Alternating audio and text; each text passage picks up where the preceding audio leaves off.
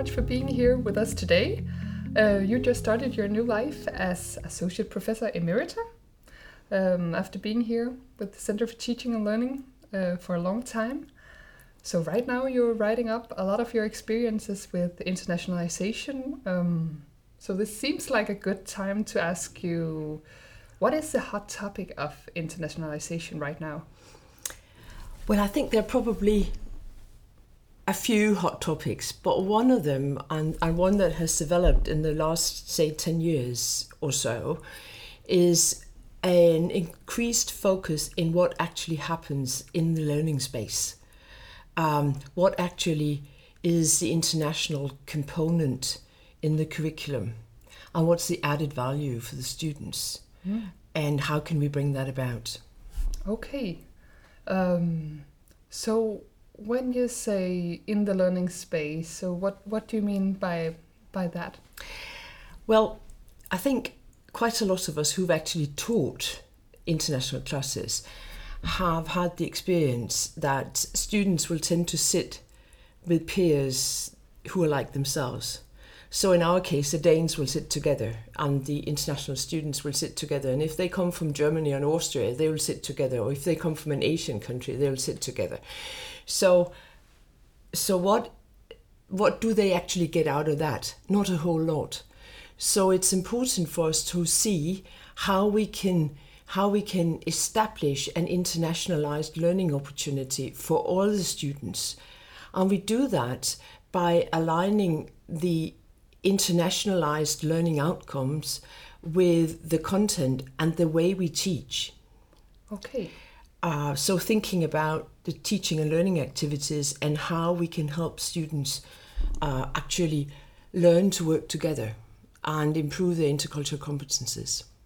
Okay, that sounds really interesting. What? How can we do that as teachers?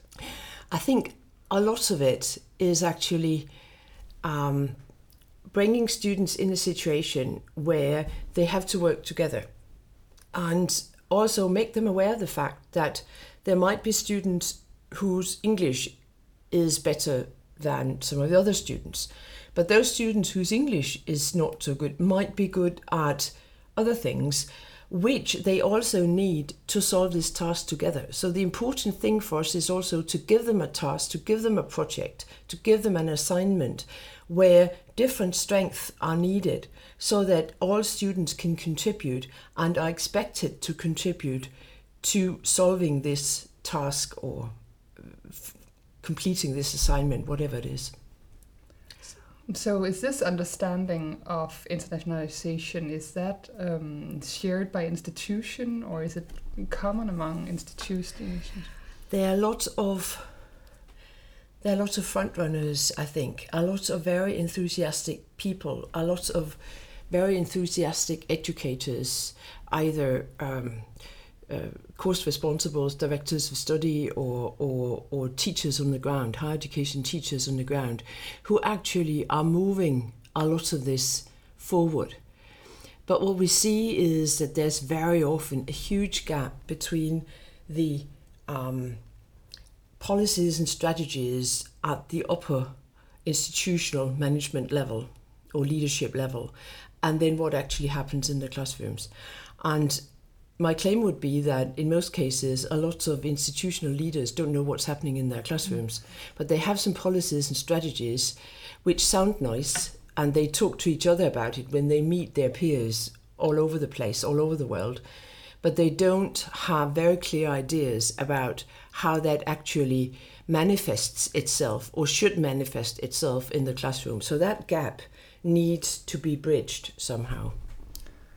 So, what would you think? What should the institutions do to, to bridge that gap between the management level and what actually takes place in the classrooms? I think, uh, well, if the if, if the management level or the leadership level would would trust, for instance, centres like uh, CTL uh, or similar to to actually support the development so that so that I, I, I see the educational developers as a key uh, group of people who can actually help bridge that gap. So if the if the educational developers are trained to support this process, in the departments uh, within a given program, um, in the training of the uh, of the lecturers, the professors, assistant, associate professors, whoever they are, then uh, that would be uh, a huge leap forward, actually.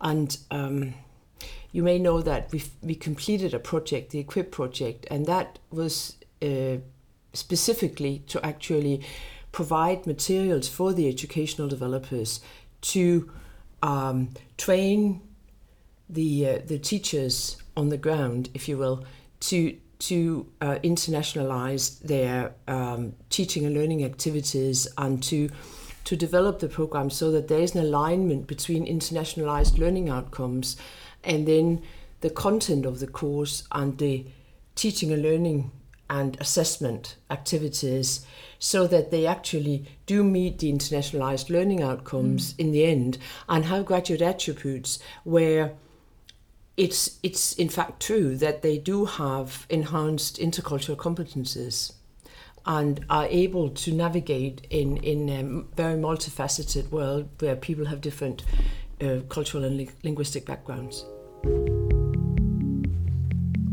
So, how do you see this uh, type or this concept of internationalization differs from what we or what uh, institutions worked with earlier?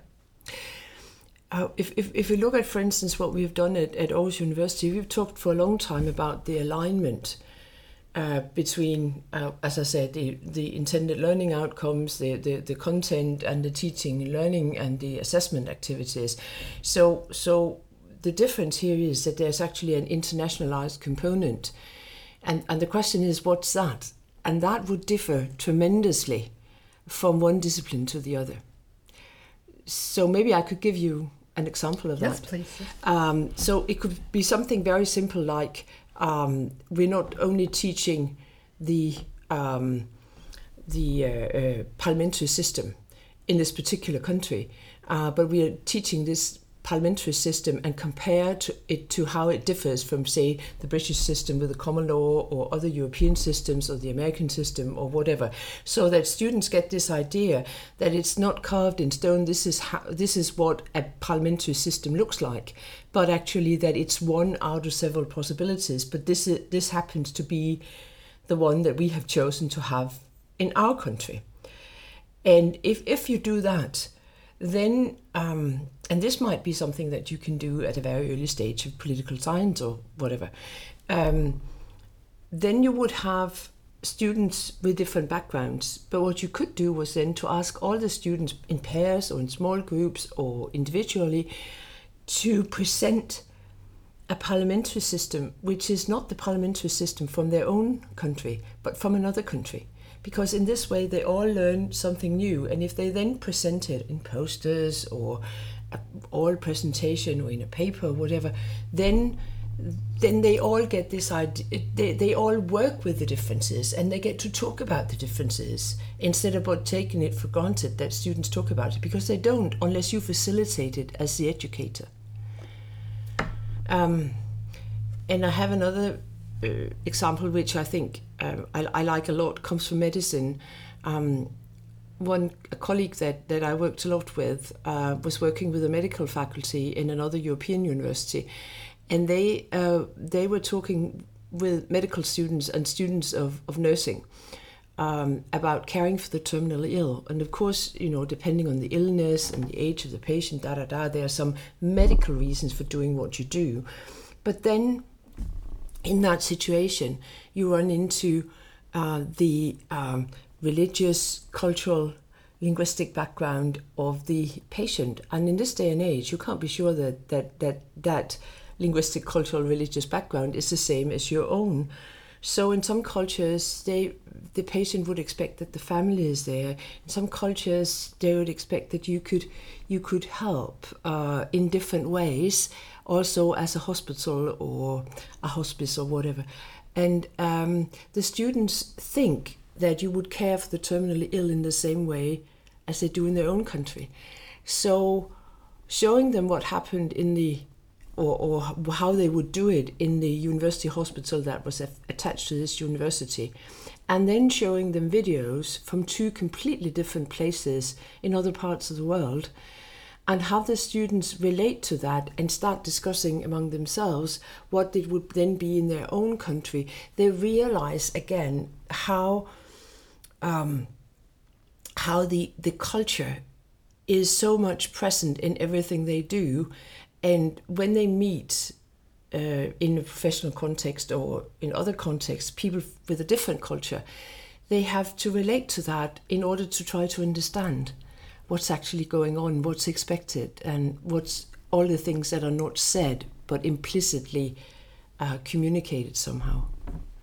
So the whole idea is to improve the student's sense of um, trying to gauge what's going on here mm. and never assume that you know what's going on but you have to ask you have to you have to enter into a constructive dialogue with the other I think these two examples clearly show that internationalization is so much more than bringing foreign students in or sending home students out in the world and just expect that this will create learning opportunities. We really have to work hard mm-hmm. to provide these mm-hmm. opportunities.